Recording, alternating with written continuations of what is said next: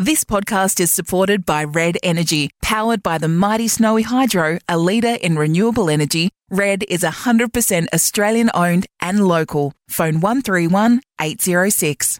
Congratulations! Victoria's housing market has rebounded strongly this year. Hammers were falling once again. Buy numbers per auction are actually up on last year. Rates, of course, on hold again at 0.25%. National house prices were still rising. A man's home is his castle, and today it goes under the hammer. Welcome to Under the Hammer for Red Energy. Moving house, call local energy retailer Red Energy. And it is fantastic to be back with you on Under the Hammer. I'm Jane Newell, joined by Ben Reid and Claire Parks from Ian Reid Buyer and Vendor Advocates. I've got a sneaking suspicion, Claire and Ben, that things may have been a little busier for you guys over the weekend than they were when we spoke a week ago. So, Ben, was it a definite feeling that things were back on track, that the uh, activity in the real estate sector has picked up? Yeah, for sure. And we're now three weeks into uh, getting out of the lockdown period, and we're starting to get back to a, a, feeling of normality. There's certainly more buyers that are attending open for inspections. The auction volumes are going up week on week now, so it's starting to feel like a more normal market. And Claire, did you have inspections and clients, and, and was it a busy weekend for you? Yes, it was. Uh, so I was fully booked nine till four. I had open homes to get to with and and without some clients. So Yes, a busy, busy out there. Do you remember that feeling after what two months of almost no, you know, footwork that suddenly you're up on on your feet for the whole day? Absolutely, it was really exciting to actually be back out and experiencing the atmosphere of open homes, albeit ten people at a time. So, but so much so, there were lines outside of properties. Really? Yes. So, one in the inner north and another one in Eltham. There were people ready, ready and waiting to go. Wow. So keeping all those social distancing measures in place does mean, I guess, you may have to wait in your three metre apart lines and, and be prepared with a bit of patience on the weekend for the opens. Yeah, for sure. I mean, it's it's interesting because in the weeks prior to the um, release of the the restrictions, we saw consumer confidence starting to build, but there wasn't really the anecdotal evidence in terms of raw numbers going through properties that would have supported that. It was just more of a gut feel. Whereas now we're really starting to see those open numbers as a key metric for where the market's heading. Now, Ben, you're our stats man. So, how was the weekend in terms of those key indicators that tell us whether or not the market's cooling or maybe there is a lot more demand there than we might think? What was the clearance rate like? So we had a modest number of auctions, only 164, but that was up from the week prior, which was about 135 before that, and then only about 80 before that. So we're starting to grow as as we've talked about. But the clearance rate was very strong, 73%. So anything over 65% is an indication of a pretty strong market. Mm, okay. Well, did that surprise you, or did you think that maybe people were being a little shy and cautious at the moment? No, it didn't surprise me because the the properties which are being auctioned at the moment are typically nice properties. They're they're um, well sought after properties if they've gone to an auction in these circumstances. So, given the lack of stock uh, and the severe lack of stock, when we compare it to the same time last year, where there were 634 auctions, wow. It's a big drop off. So um, the supply and demand is is dictating that we're in a pretty buoyant market at the moment. Do we have a median house price? Did you, you crunch the numbers on that one? No, no. week, week on week, the median house price doesn't really change Okay. so much, or the stats aren't there. So Because I always see that when I'm on real estate prices and they're like median price. And I'm like, well, yeah, but does that really mean anything of what sort of property is available for me right now? So, it's too short a period of time to, Okay. to gauge a change in metrics. well, this week we thought we would focus a little on the investment side of things. Now, I love the thought that one day the bank accounts look got to look healthy and uh, fit for a property investment. Of course, a lot of people are talking about property investment in the current climate. So let's go sort of broadly on this. Melbourne, where do we stand as the sort of place where you'd like to invest? Are, are we right up there when it comes to people looking around Australia and thinking, hmm, where would be a good place to focus? Definitely. I mean, Melbourne and Sydney tend to be the key capital cities where investors and home buyers are, are looking to put their money. And it's it's for good reason too. And we are every Melburnian knows that we're typically up there as the most livable city uh, rated over the last 10 years. It's a great place to live, it's a great place to invest. We've got um, more immigration and, and um, population growth in this state compared to any other state. In fact, we make up a third of, of new population growth um, nationally. So um, we're seeing more people coming in here to work and to live. Now, those surveys that you talk about, the, the world's most livable cities, sometimes you see them and you think, how on earth did Toronto get listed there? And why is Melbourne above that? And how come Adelaide, where you can cross town in half an hour in traffic, isn't in the list? So, look, I guess it depends on who's making the list and what sort of questions they're asking. But what sort of things do you think of when you think livable city, Ben? Like, what sort of attributes are investors looking for? Well, it comes down to the quality of life, doesn't it? The standard of living. I mean, in, in Melbourne, in Australia, we've got a, um, a great average income.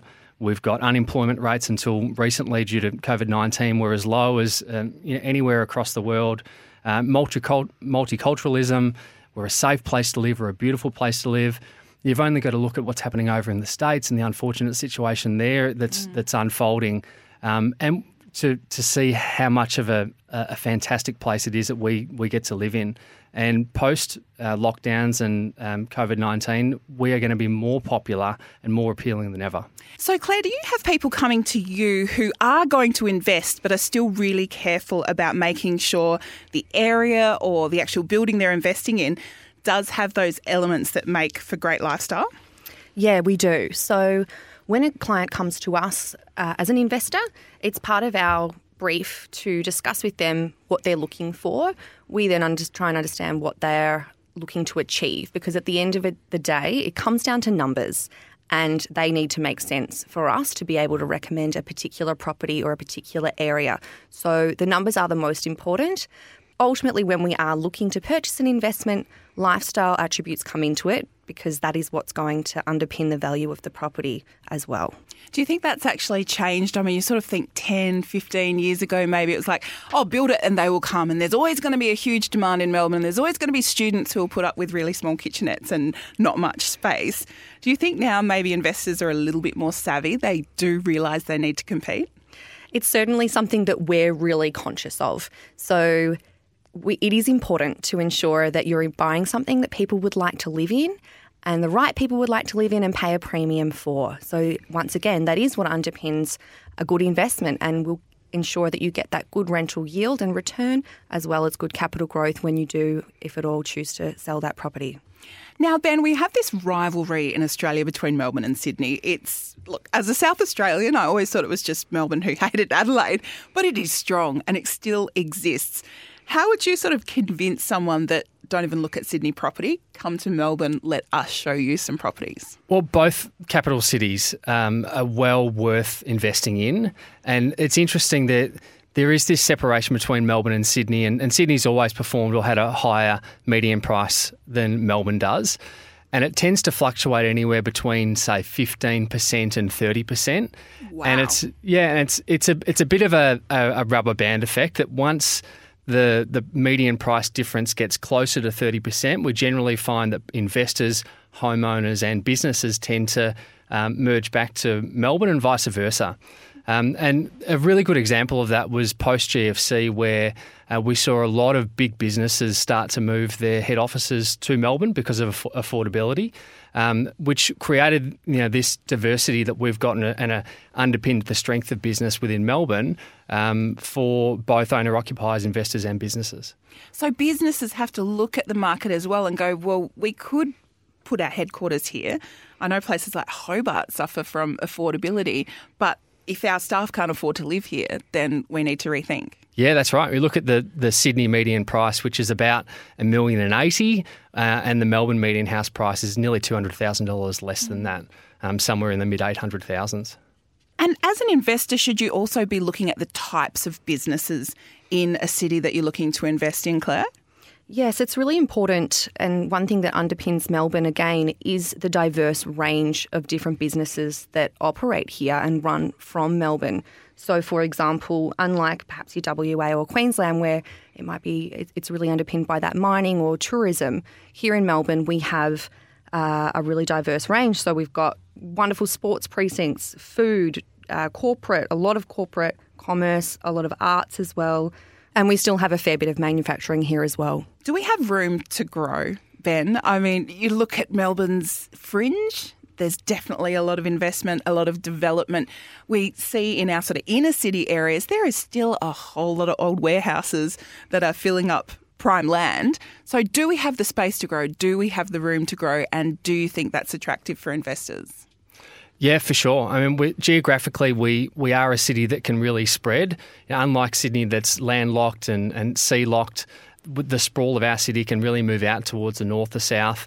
We're around the bay, um, but it's important as an investor that you are looking at a piece of real estate that doesn't expose itself to um, having further growth in the next suburbs. So, so nothing kills price growth like the availability of very similar property if you've just gone and bought a house and then they're releasing land in the next suburb, unfortunately for the existing properties, it tends to stifle the price growth for a certain period of time. So it's important to look towards um, the CBD, the lifestyle areas, or down towards a peninsula where you can't just replicate the same piece of land the next suburb across. I never actually thought about that with Sydney, with the actual physical, you know, the geography of the town. That's why, because you just can't get going further and further and further because there's mountain ranges and oceans. yeah, that's right. And that's what where Melbourne, as a population, we will continue to grow because it's much easier for our city to grow.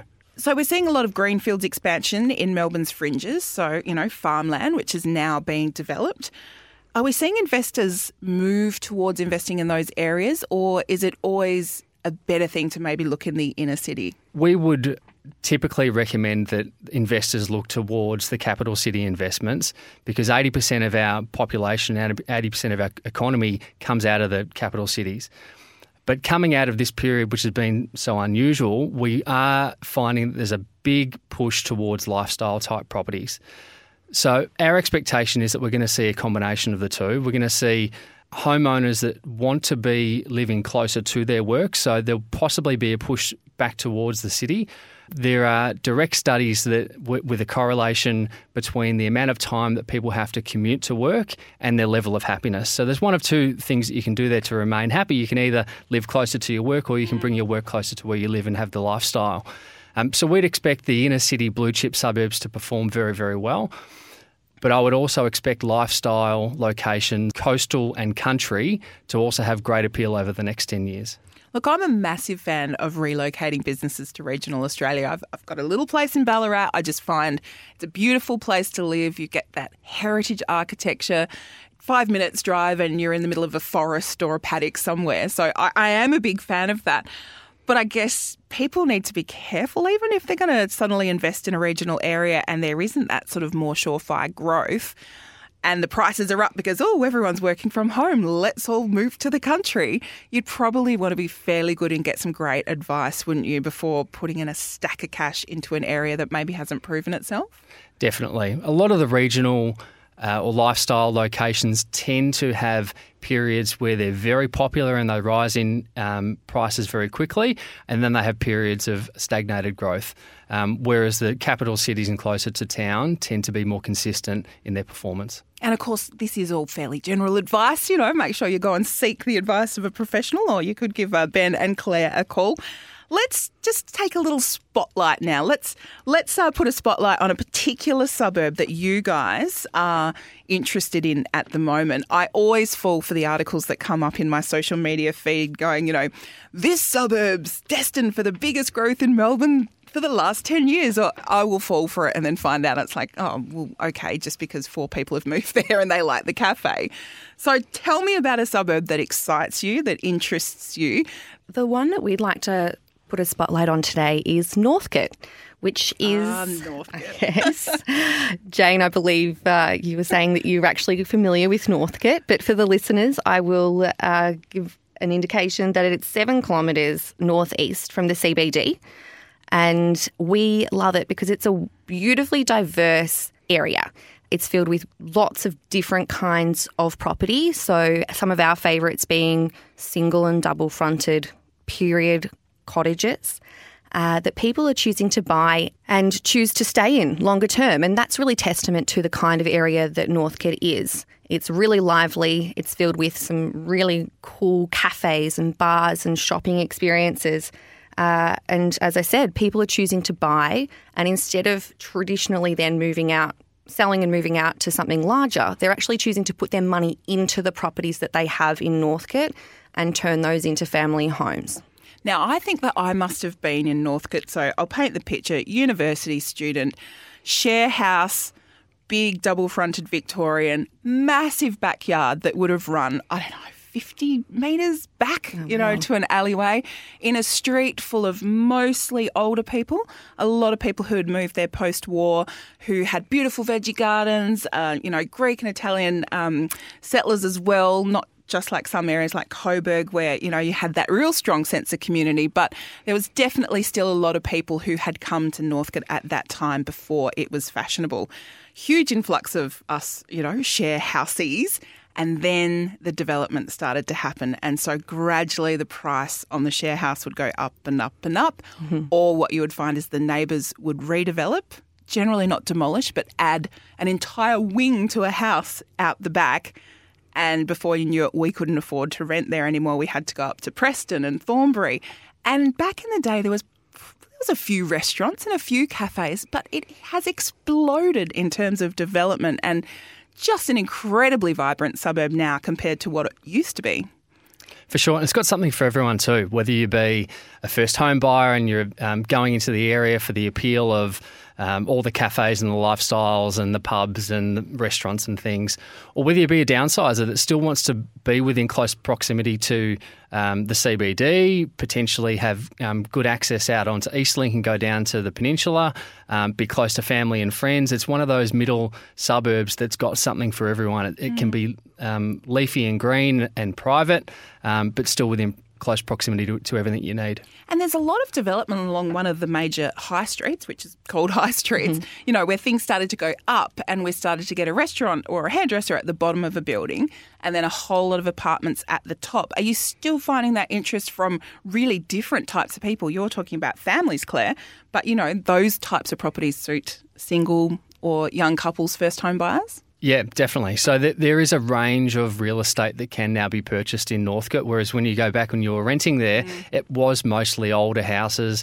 But there's been this gentrification that's happened. The developers have come through.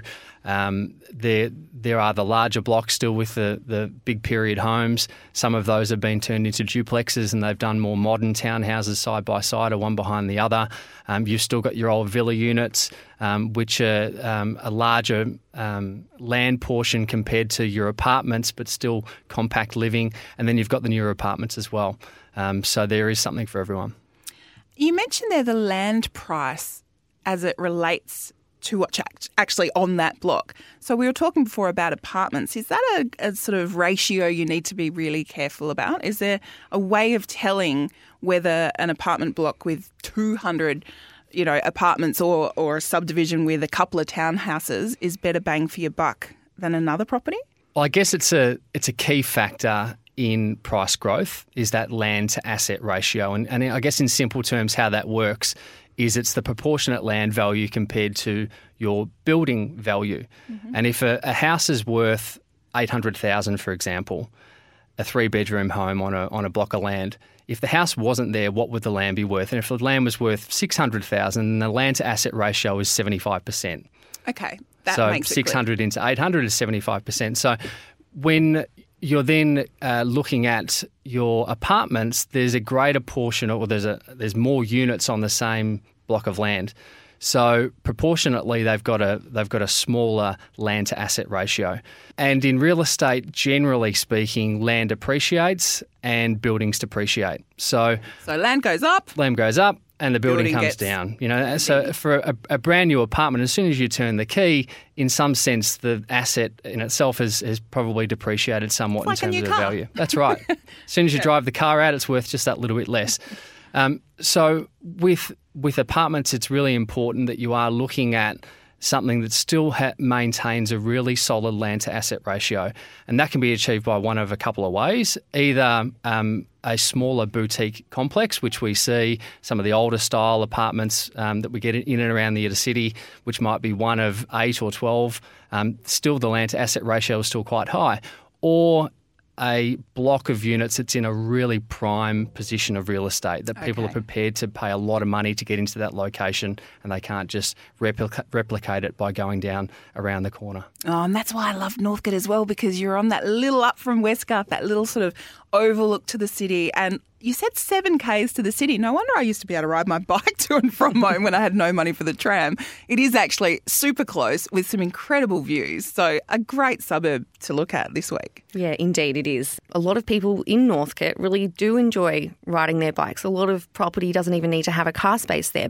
You're listening to Under the Hammer with Ben Reid and Claire Parks from Ian Reid Buyer and Vendor Advocates. Moving house, call local energy retailer Red Energy. We thank them for supporting this podcast. Now, I'd like to talk about buying opportunities in a market downturn. Look, we've been talking for the last week and a bit that statistically, still very early days to see where we are placed in the current economic cycle. But, Ben, there are some properties that are potential bargains when things start to cool down a little bit, and everyone loves a bargain. So tell me where we might want to be focusing our attention if we're after a bargain at the moment. So, some of the things to consider when the market does go through a downturn, people start to become cost conscious. So, one factor that we look for in a softening marketplace is to look to upsize the land portion. We're talking about the land to asset ratio. It is the bigger blocks um, where people are maybe worried about the upkeep, um, the the time and, and the money that they might need to put into it. Your rates are also high uh, for higher um, land portion properties. So it's these types of homes that people tend to go off a little bit during the downturn, but they're also the homes that tend to appreciate the fastest when things pick back up. So in these down markets, if you can upsize in terms of your land portion, it will certainly hold you in good stead over the long term. So if you're a family, you know that you know potentially the kids are outgrowing the place that you're in at the moment. You were thinking to start looking at the market, thinking about your options. Are you sort of saying that? Well, actually, don't sort of just waste too much time thinking one day we'll move. Seize the day. For sure. Yeah. And, and I think it's on balance just looking at all of the things that you want to achieve in your in your property purchase and working out um, what you can achieve now that's a better result than what you could have under different circumstances. And a, a key example of that was a buyer that came to us um, a couple of months ago, and he had looked around properties. He was a young stockbroker, um, professional that, that worked in the city but wanted to um, live out of town. So he had a, few criteria. He wanted to um, be in a nice, leafy, leafy suburb, have the space around him, but still be within two kilometres of a, a train station so that he'd ride his bike into um, the train station and jump into the city. So he wanted to be along the Hurstbridge line. I grew up around the um, Eltham Diamond Creek area, so Yeah, um, Hurstbridge is towards the end, end of, of the line there. And he looked at a property out that way that was quoted 800 to 880,000. It was on a, a third of an acre, a character home, and came to us and said, "I'm interested in buying it. Can you assist us?" And um, this was right when the market was starting to um, go into lockdown because of the COVID 19 restrictions. He put in an offer of 875,000 and we said, look, it's it's probably at the top end of the market, um, and therefore he didn't he didn't actually buy it. Um, someone ended up paying more. We ended up getting him into Research, which is a, a median sale prices are actually a much higher sale price area, and we got a much larger land content for him. He ended up paying towards the top end of his budget at nine hundred and fifty-one thousand. We secured an acre property with a three-bedroom home, but it was an acre property that was probably worth nearly a million and fifty, say six weeks ago. So he's taken the opportunity to upgrade in terms of the of the location and also upsize in terms of the land. And do you think people are happy to put up with the crappy bathroom and the bad 70s carpet if they are making that move to get that sort of proportion better for their future investment? Claire, do you think people are, maybe seeing the financial benefits of it and not expecting everything to be picture perfect? Yes, and that's something that we encourage, uh, showing these our clients. Well, this is what this opportunity looks like. It does have a great floor plan. It perhaps is in a slightly better area uh, with or slightly larger land, as Ben was saying. So it could be worthwhile us looking instead of something that's got the new, fresh IKEA kitchen. Let's look at something that is somewhat dated but in good structural condition. And if you can get into that and sit and hold long term, they're likely to be better off. Now, what about people who are wanting walk in ready, absolutely perfect, don't want to have to do any maintenance, do not want to have to get quotes and doing do any renovating? Is there little sort of gaps in the market at the moment for those types of people, Ben?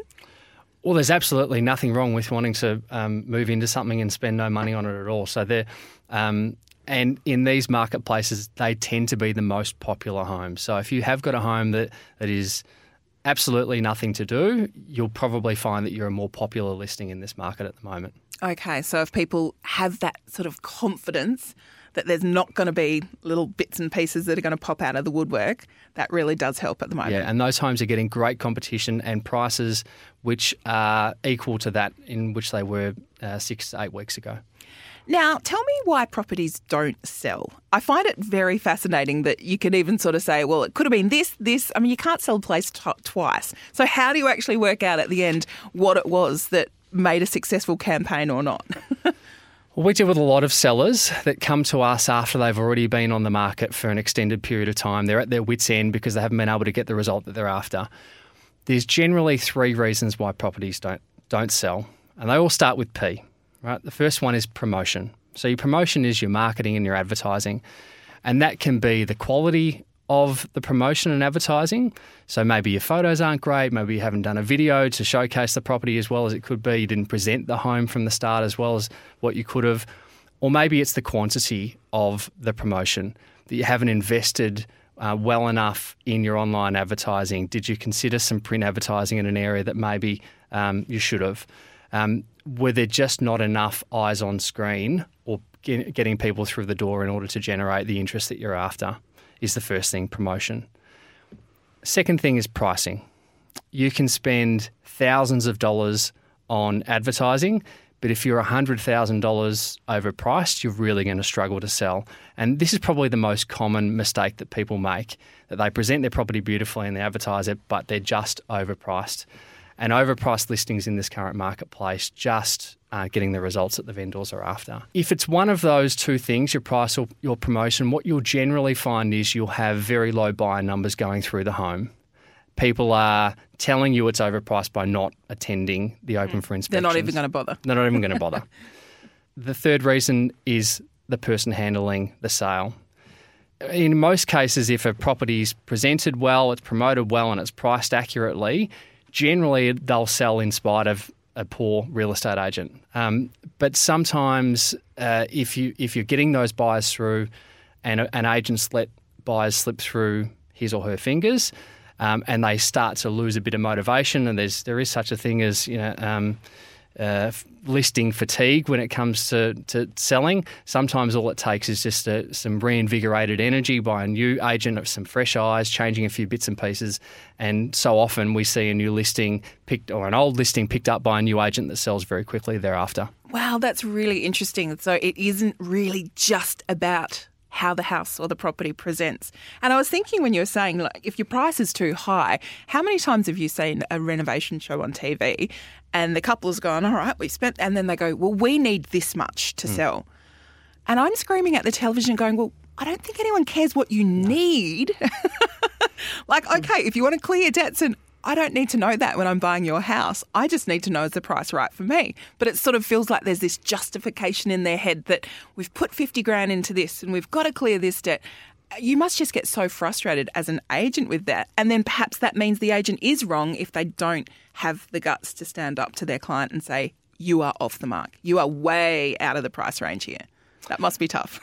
It is. It is. And when a market is changing or potentially going backwards, they're difficult conversations for the agents to have when possibly the comparable sales evidence suggested that a, a price should be achieved at a particular level and then the market drops off. It's, very difficult for vendors and for agents to have those types of conversations. But unfortunately, buyers don't care what the vendor's situation is, that the fact that they might have gone and bought something and need to sell their home for a particular amount of money, they're prepared to pay what they're prepared to pay and they're on their own agenda. So um, ultimately, the vendor either looks to hold the asset, um, or otherwise they need to meet the market. Mm.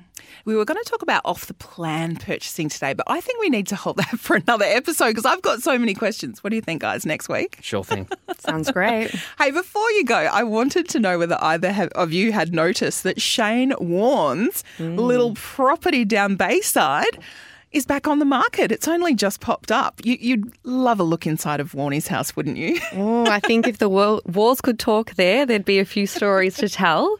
Uh, yeah, so Warney had this on the market uh, mid March and then decided to take it off and rest it, and it's subsequently just come back on.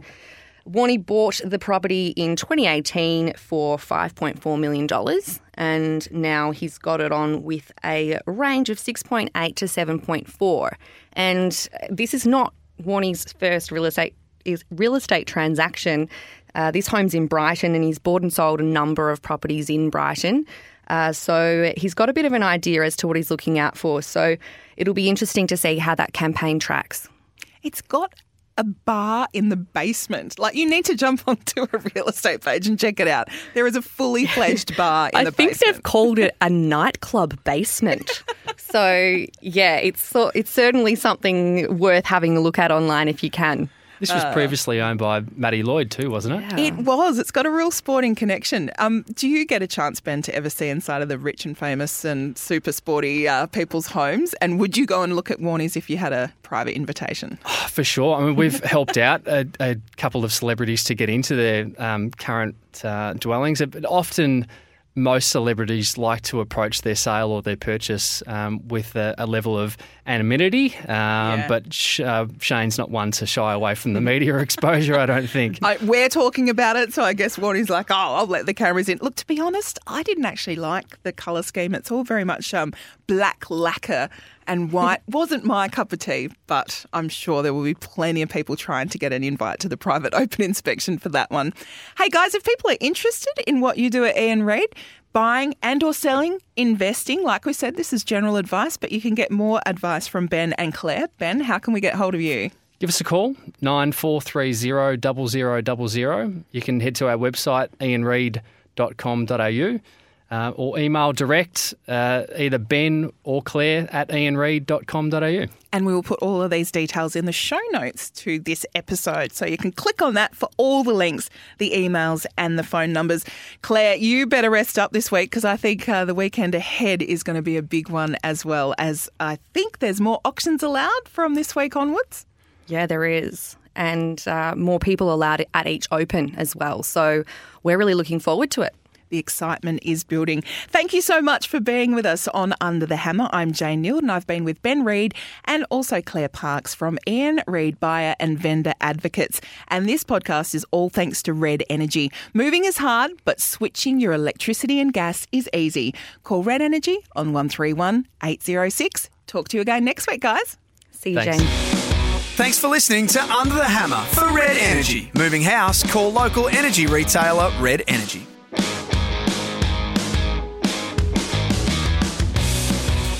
If you love an insightful podcast, Red Energy's podcast lifestyle series is for you. Real estate, cooking, parenting, home design, plus the sport of gardening with Dale Vine. I never thought I'd say it, Jane, but compost is on trend at the moment. It is uh, it is as cool as a hairstyle by Dustin Martin, I can tell you. Powered by Snowy Hydro, a leader in renewable energy, switch to Aussie owned Red Energy today. Red Energy's podcast lifestyle series, available wherever you get your podcasts and the SEN app.